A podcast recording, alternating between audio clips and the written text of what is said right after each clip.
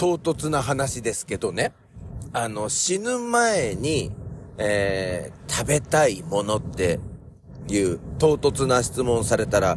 あの、皆さん何を食べますかということなんですけど、私はね、2番目に食べたいのがね、えー、昨日行ってきたお寿司屋さんでのお刺身と、えー、お豆腐と白いご飯でございますね。これ食べたいなっていうやつになろうかと思います。ちなみに、えっ、と、1位はですね、えー、もうこれは実現不可能なんですが、母親が昔私が小さい頃握ってくれた味噌のおにぎりと塩のおにぎり。これ食べてみたいなと思ってるんですよね。あの、新米がね、できた時に、まあ、ご飯を、あの、妻が炊いてくれたりするんですけど、まあ、その時に、炊きたてのご飯でおにぎりやってって言うんですけど、あの、実際作ってもらうんですが、なんかね、味が違うんですよね。水分の関係なのか何なのかと。で、多分ね、お米は同じコシヒカリで、その品質も変わっていないんだと思うんですよ。で、変わってるとしたら、多分ね、炊飯器のせいなんじゃねえかなって思ってるんですよ。当時ね、母親がご飯を炊くときっていうのは、あの、ガスの炊飯器だったんですよ。ガスの。だからね、めちゃめちゃご飯がピカピカ光ってるし、めちゃめちゃホクホクだったし、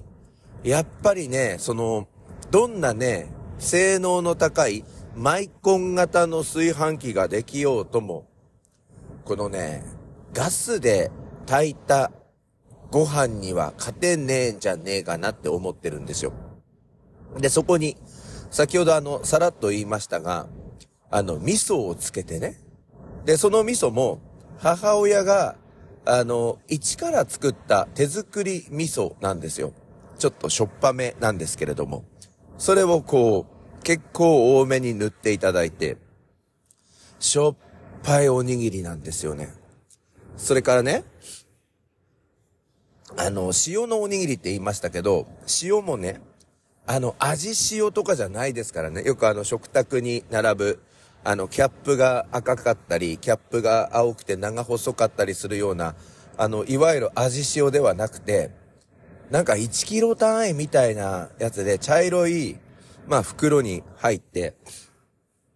あの、売られているのかな？今、最近見かけませんけど、ね、なぜか酒屋とかに、あの、売られてたんですけどね。それって多分酒とか塩の、あとタバコも、あの、多分その流通過程で色々あった、あれだと思うんですけど、その、しょっぱい塩を手にいっぱいつけて握ってくれる、えー、おにぎり。これがめちゃめちゃ美味しいかなと思いますね。で、母親はなんだかわかんないんですけど、握力がなかったので、すごいちゃんと握れてないから、食べてる途中にどんどんこう、崩れてってしまうんですが、あの握り加減みたいなあの緩さも良かったのかななんて思っておりますね。これが1位でございます。で、2位は昨日食べたお刺身とお豆腐って言うんですけど、皆さんね、私いろんなお寿司屋さんとかあの、巡ってますけどね。あのー、もうロンドンのお寿司屋さんも、えー、オーストラリアのお寿司屋さんも、あと日本もね、東京の築地とか、いろいろ行きましたけど、つくば市内のお寿司屋さんとか、いろいろ行きましたが、私にとってこの世界で一番美味しいお寿司屋さんは、浅野さんのえお寿司やお刺身かなと思っています。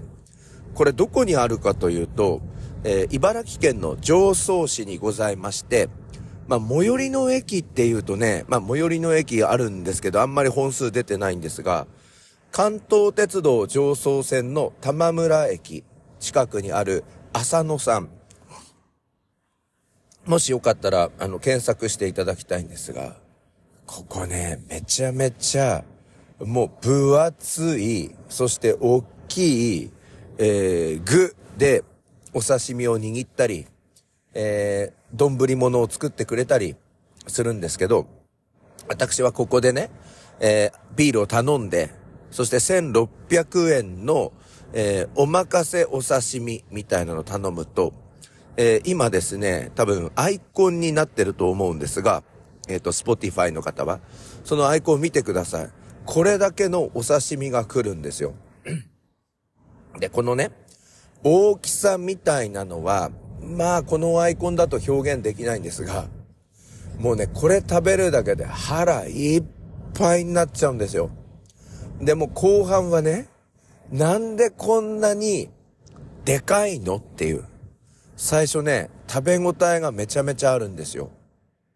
よくあの、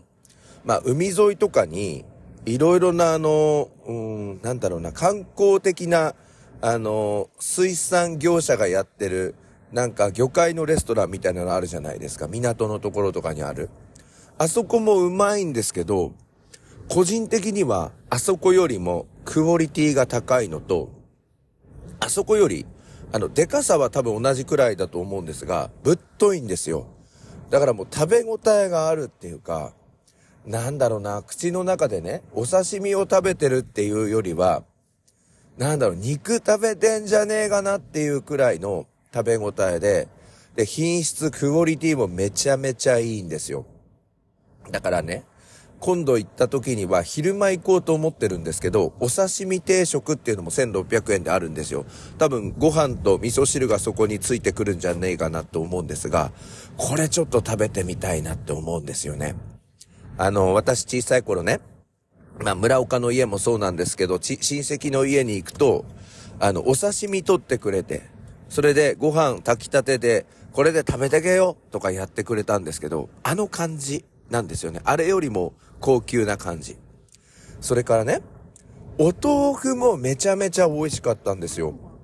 昔、あのー、まあ、近くに豆腐屋さんがあるんですが、そこによく夏休みは買いに行ってたんですけどね、お昼に。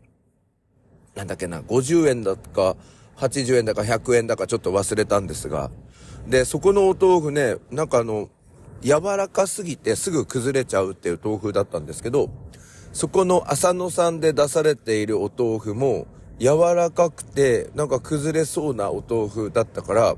まあうちの近所のお豆腐屋さんの豆腐なんですか？みたいなこと聞いたら、いや違うんですよ。これは市場のところで売ってるからそれ買ってくるんだけどうまいでしょ？評判いいんですよ。で、市場ってどこかというと、あの土浦の夫沼っていうところにある魚市場か、反対側にもまた市場ありますよね。あの辺り一帯のどこかなんじゃないかなと思うんですが、そこで買ってくるって言ってましたね。あの、うちの方のね、あの、飲食店の方って、大体、その、土浦の夫沼の、あの、市場で、いろいろ仕入れたものを提供しているっていう方が多くて、そこの浅野さんも、そこで提供している、なんて言っておりました。お刺身好きの人、お寿司好きの人、それからお豆腐好きの人、ぜひ、茨城県常総市にありますお寿司屋さん、浅野さんに行ってみてほしいなと思っております。満足すること間違いなしでございます。それでは始めてまいりましょう。評判ラジオ、朝の目覚めるラジオ。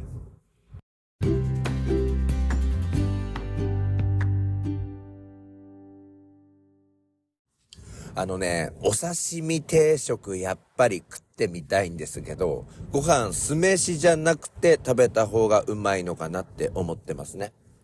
えー、ぜひよろしくお願いいたします。改めましておはようございます。評判ラジオ朝の目覚めるラジオナビゲーターの101健です。えー、今日のこの配信を入れまして、あと2回配信しますと、1周年365エピソード達成ということで、達成まであと2回になってまいりました。えー、ここまでね、結構皆さん、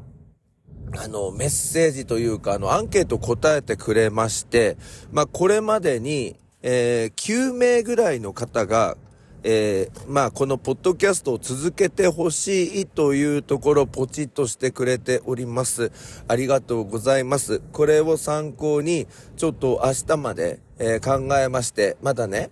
えー、366回目、やるかどうか、ちょっとはっきり決意が決まっていないので、今日一日やるべきかどうか、続けるべきかどうかっていうのを考えまして、明日の放送の中でお答えしていきたいなと思っておりますので、よろしくお願いいたします。これからもメッセージ、じゃんじゃんお待ちしております。さて、えー、我が家は、えっ、ー、と、新聞、朝日新聞と茨城新聞の2紙取ってるんですけれど、うん、ここね、1週間ぐらいね、新聞の配達がおかしいんですよ。届かないんですよ。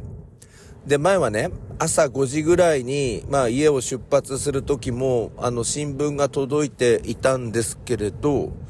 この頃ね、今日もそうなんですけど、朝7時半前に家を出る段階で、新聞届いてないんですよね。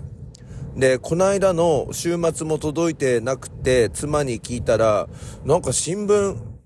9時過ぎぐらいに届いてるよって言うんですよ。だから多分ね、新聞9時過ぎぐらいに届いているんだろうと思います。うん、だから帰ってくると必ず新聞が、まあ、届けられているっていう感じなんですが、まあ、ちょっとね、朝の、うん、リズムが狂っちゃう感じなんですよね。やっぱりその新聞を出発する前に2紙読んで、1日のそのビジネスの中で、いろんな方と話をするんですが、その話にやっぱりその新聞の記事の内容みたいなのも出てくるんですよ、実は。まあ、教育関係の部分以外もね。だからその話の予習みたいな部分で、毎朝新聞を大切に読んでいたんですが、ここのところ届かないんですよね。で、昨日も電話したんですけど、留守番電話にしかならないんですよ。でね、